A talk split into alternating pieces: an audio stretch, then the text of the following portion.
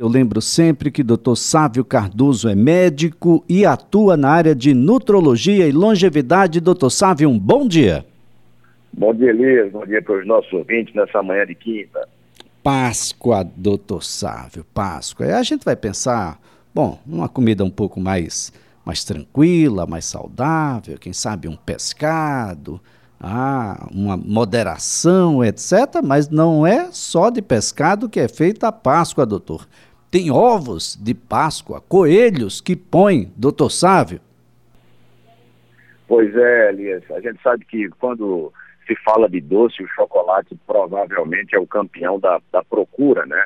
Infelizmente, nesse momento de ansiedade, muitas pessoas terminam recorrendo ao doce para encontrar um momento de relaxamento e bem-estar. A gente sabe que isso não é uma boa estratégia. E aí agora com esse, essa esse período de Páscoa, onde a oferta dos ovos de chocolate ah, é um extra, né, além dos doces habituais. Então a gente tem que ficar de olho para que a gente não caia, na verdade, nessa cilada e termine aí jogando fora um esforço de um período de cuidado com a saúde, de uma alimentação mais regrada. Agora, doutor Sávio, ah, o fato de ser chocolate, é, por si só, a gente resume o tema ou existem chocolates e chocolates, doutor? Veja, o cacau em si, ele é um dos produtos mais ricos em antioxidantes. Então, se a gente falar do cacau propriamente dito, ele passa a ser um produto interessante para a nossa saúde. Aí o ideal é que a gente consumisse na forma do cacau 100% ali em pó, né? tentar fazer alguma receita, tentar utilizar na nossa culinária, isso aí seria interessante. O problema é que a grande maioria das pessoas utiliza o chocolate com baixo percentual de cacau, industrializado, então muito rico em açúcar. Por isso que sempre se defende, Elias, que o chocolate pode ser consumido eventualmente, de preferência em pequenas quantidades, mas que a gente consiga escolher aquele chocolate que tenha um teor de no mínimo 70% de cacau. Primeiro que quando a gente tem mais cacau no chocolate, a gente tem menos outros produtos, inclusive menos é, açúcares é, e uma necessidade menor até de gordura, né? A gente sabe que o chocolate, antigamente, se a gente fosse ali para aquela época antiga dos maias, o chocolate que já foi considerado moeda de troca entre os povos e até era considerado como ouro líquido, levou-se um tempo porque não se conhecia a gordura suficiente para deixar ele nessa forma mais dura, de quadradinho, na forma que se queira fazer. Então, quanto mais rico o chocolate for em cacau, menos gordura ele vai ter e menos açúcar ele vai ter.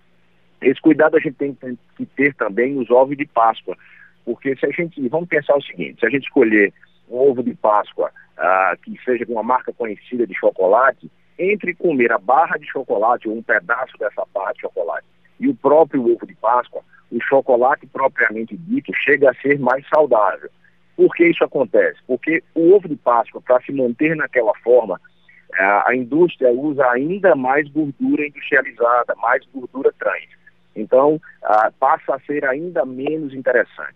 Apesar de toda essa, essa amostra, né, e toda essa propaganda e estímulo ao consumo do ovo de Páscoa, o chocolate do ovo de Páscoa é pior do que o chocolate comum. É, doutor Sávio, essa é a situação, porque nós temos uma ampla gama, uma variedade, aliás, com o advento aí das redes sociais, isso ficou a cada vez mais plural. E aí a gente tem o ovo de Páscoa, que é o ovo de colher, ou seja, não vem só aquela camada que forma, que dá o formato ao ovo, mas vem realmente verdadeiras bombas calóricas ali dentro, com absolutamente de tudo aquilo que definitivamente não é recomendável para se ingerir e na quantidade em que se consome em tão pouco tempo, doutor. Pois é, Elias. Antigamente, a, a dificuldade era entre escolher entre as marcas do chocolate, né? Alguma marca mais famosa mais cara, ou até a criançada de, é, ia decidir entre o que é que vinha ali dentro do ovo, né? Qual era o tipo de brinquedo ou bombom que vinha dentro dos ovos. Hoje ah, existe uma série inimaginável de ovos de Páscoa, como você falou, ovos para ser comido, consumido de colher, ovos no pote, né? recheios é, muito calóricos e ainda também ricos em açúcares, em gorduras é, pouco interessantes para a nossa saúde. Ah, o que a gente nota é que o ovo de Páscoa vem sendo cada vez mais descaracterizado. Né? Então, o, o, cuidado que a gente deveria sempre ter com esse consumo desse tipo de chocolate, com esse tipo de sobremesa, a gente agora tem que redobrar com essa gama de produtos disponíveis. Como você falou, a rede social facilita inclusive, inclusive a compra, né? Antes você tinha que ir a um supermercado, hoje na rede social você já escolhe, você recebe o cardápio dos ovos. Muitas pessoas nesse período de pandemia, até para uma ajuda na renda, é, essas pessoas passaram a produzir os ovos em casa, né? E que a depender, inclusive, passa a se tornar até uma opção melhor do que os industrializados a depender do que essas pessoas usam dos insumos. Então, até isso a gente tem que se preocupar. Onde a gente compra ovo de Páscoa para a gente ou para as nossas crianças, se a gente puder comprar uh, um ovo de Páscoa que use os insumos melhores, né, para que a gente possa, de alguma forma, balancear esse comprometimento da nossa saúde, essa bomba calórica de açúcar no nosso sangue, isso pode ser também uma opção interessante. Agora, doutor Sávio, tem saída o, por exemplo, zero lactose é uma saída, cacau orgânico é uma saída. Existem também alguns ovos de Páscoa que vêm com 60% ao leite de coco. É uma saída, doutor, ou não? Veja, a gente pode sim é, tentar encontrar alguma opção mais funcional, se é que a gente pode chamar assim. Então, ao invés de açúcar, adoçado com xilitol, adoçado com eritritol, que são adoçantes é, interessantes e que funcionam muito bem na culinária para doces, inclusive. A gente pode tentar encontrar algum outro chocolate ah, que tenha também um percentual de cacau acima de 70%. Mas eu acho que além de, dessa procura, que eu acho que é interessante, tem que, nós temos que ter na nossa cabeça a ideia de comer pouco, de consumir pouco. E também entender que o ovo de Páscoa não está no nosso cardápio, né? não está ali no nosso, nosso plano alimentar. Então, se nós formos consumir um pedaço do ovo de Páscoa, independente da opção que seja escolhida aí pelo nosso ouvinte, a gente pode tentar fazer uma compensação, né? Então, não pode a gente uh, passar um feriado aí consumindo bastante vinho, bastante, bastante batata no bacalhau, uh, exagerando nas sobremesas e, além disso, exagerando também no consumo dos ovos de Páscoa. Eu acho que o equilíbrio é tudo. O grande problema, Elias, não vai ser consumir um pedaço ou outro do ovo de Páscoa. Né? Eu acho que o equilíbrio é que é muito importante. O problema é o que a gente faz no nosso dia a dia durante o ano inteiro. A gente dá esse mesmo recado quando as pessoas se preocupam no final do ano, né? naquele período entre Natal e Ano Novo, quando, na verdade, a maior preocupação tem que ser o que a gente faz no nosso dia a dia o ano inteiro. Então, se o nosso ouvinte não quer abdicar de um pedaço de ovo de Páscoa, que tente fazer uma melhor escolha, que esteja ciente de que deve comer uma pequena quantidade e se puder reduzir o consumo de açúcar das outras fontes no fim de semana, a redução aí também da bebida alcoólica e dos demais carboidratos, isso vai ser uma melhor saída.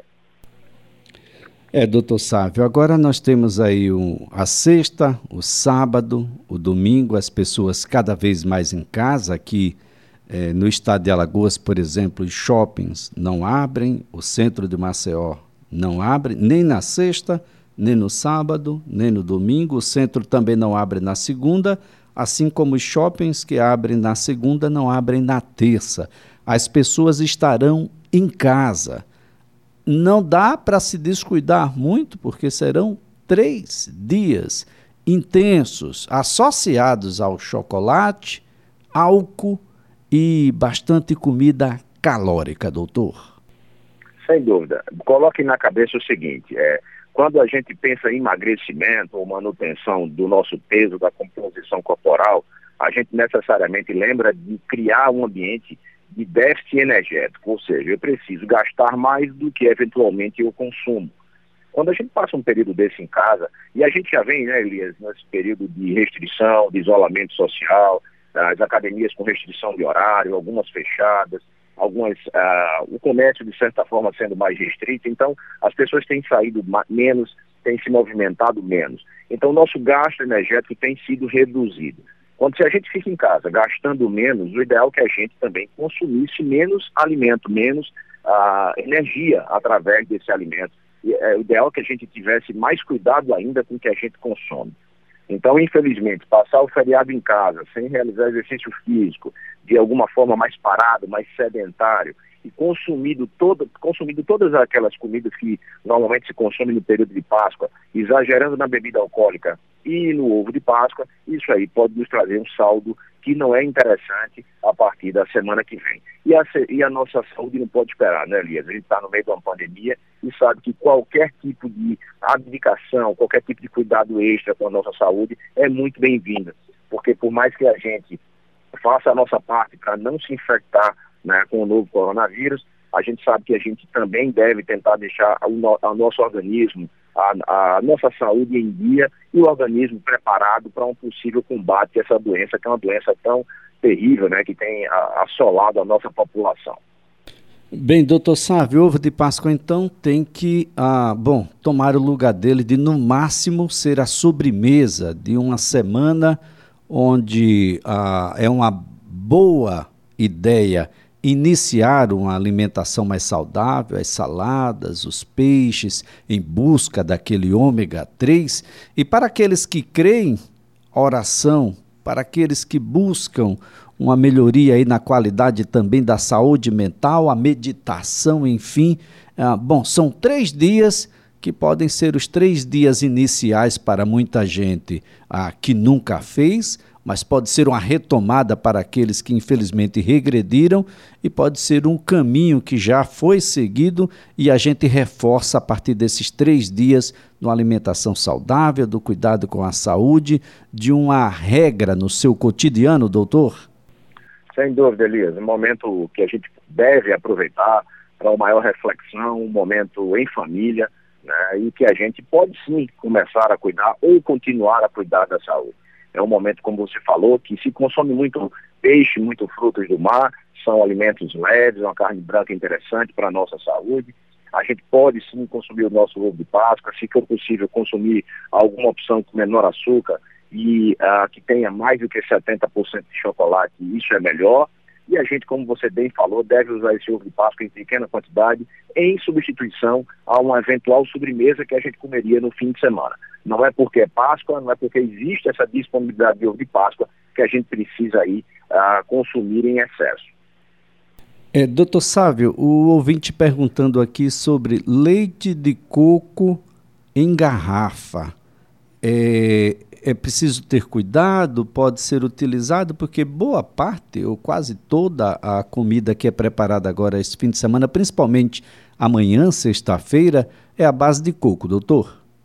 Veja, eu recomendo que se busque algum produto né, onde ali nos ingredientes tenha praticamente só leite de coco. Se você tiver opção de escolher um que tenha menos ingredientes ou outro que tenha mais ingredientes, sempre o produto com menos ingredientes vai ser a melhor escolha. Agora, o ideal mesmo ali é que a gente compre o coco, que a gente rale o coco, ou já compre o coco ralado, e de forma muito simples e muito fácil a gente pudesse fazer o nosso leite de coco dentro da nossa própria casa, fresco e sem nenhum outro tipo de adição de industrializado de produtos químicos.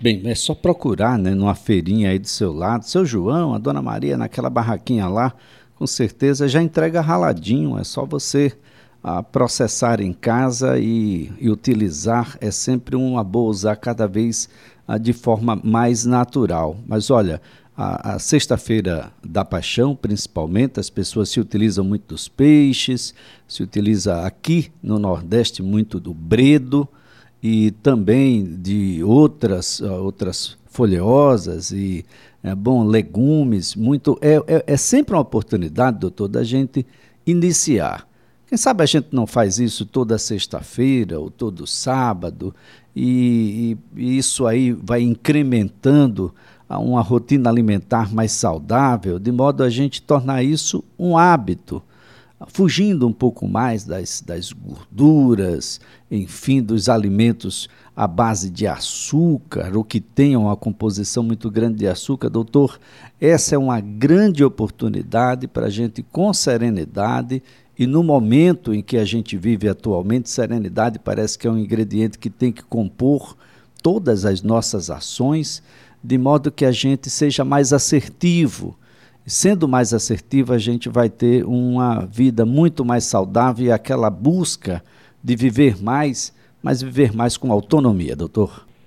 Sem dúvida, Elias. A nossa saúde não pode esperar, como eu costumo sempre dizer Se a gente fosse permitir a comer e beber tudo que quer e bem entende, nos feriados que existem no nosso país, nos fins de semana, né? Isso termina não nos levando, não nos aproximando a um caminho de manutenção de saúde e envelhecimento de qualidade, que é o que todo mundo deveria buscar. Então eu acho que parcimônia, consciência e como você disse, nunca é um dia ruim para a gente começar, ou um feriado que seja, né, um fim de semana, nunca é um dia ruim para a gente começar os cuidados com a nossa saúde. Doutor Sávio Cardoso, a nossa gratidão pelas informações, doutor Sávio, pela colaboração aqui prestada todas as quintas-feiras.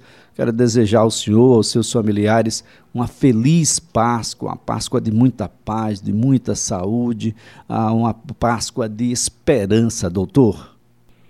Para todos nós, desejo a todos um período, um fim de semana de muita reflexão, de muito cuidado né, com a saúde e com a família. Na próxima quinta estaremos de volta.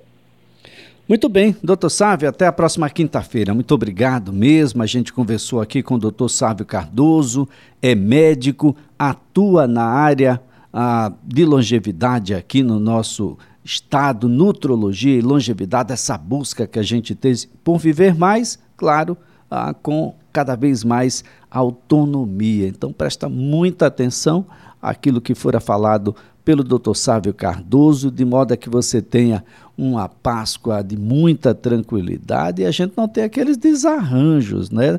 Por conta do exagero desse ou daquele alimento. Muito chocolate, muito açúcar, muita gordura vegetal, boa parte de chocolates que não tem uma qualidade ou a presença do cacau de uma forma em um percentual ah, mais expressivo termina causando aí alguns desarranjos intestinais e a gente perde o final de semana. Muito cuidado com as crianças e com os idosos também na ingestão ah, desses chocolates, seja em ovos de Páscoa, seja em barras ou em qualquer outro formato, e principalmente com aquilo que vem associado ao ovo de Páscoa, né? Vem muito coisa ali, ah, naqueles ovos de Páscoa, principalmente aqueles de colher, onde você vai fazer uma ingestão muito grande, de muita caloria, e é preciso pensar de que esses que estão nas pontas, os que estão ah, nascendo agora, têm pouca idade, ou aqueles que têm muita idade,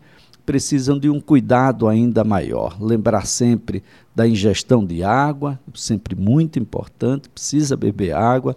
Nós estamos com a temperatura muito alta, apesar de ter chovido bastante aqui na região nos últimos dias, mas há uma necessidade de que a gente possa beber um pouco mais de água e ter muito, muito cuidado com o volume e, claro, a repetição disso durante o dia. Não dá para substituir a refeição ah, por chocolate, não dá para substituir a refeição por álcool, não dá para substituir a refeição. A refeição ela precisa acontecer no momento em que precisa acontecer, na quantidade que precisa acontecer e na diversidade. É né? uma refeição colorida com, com tudo aquilo que a gente precisa para ter uma saúde cada vez mais plena.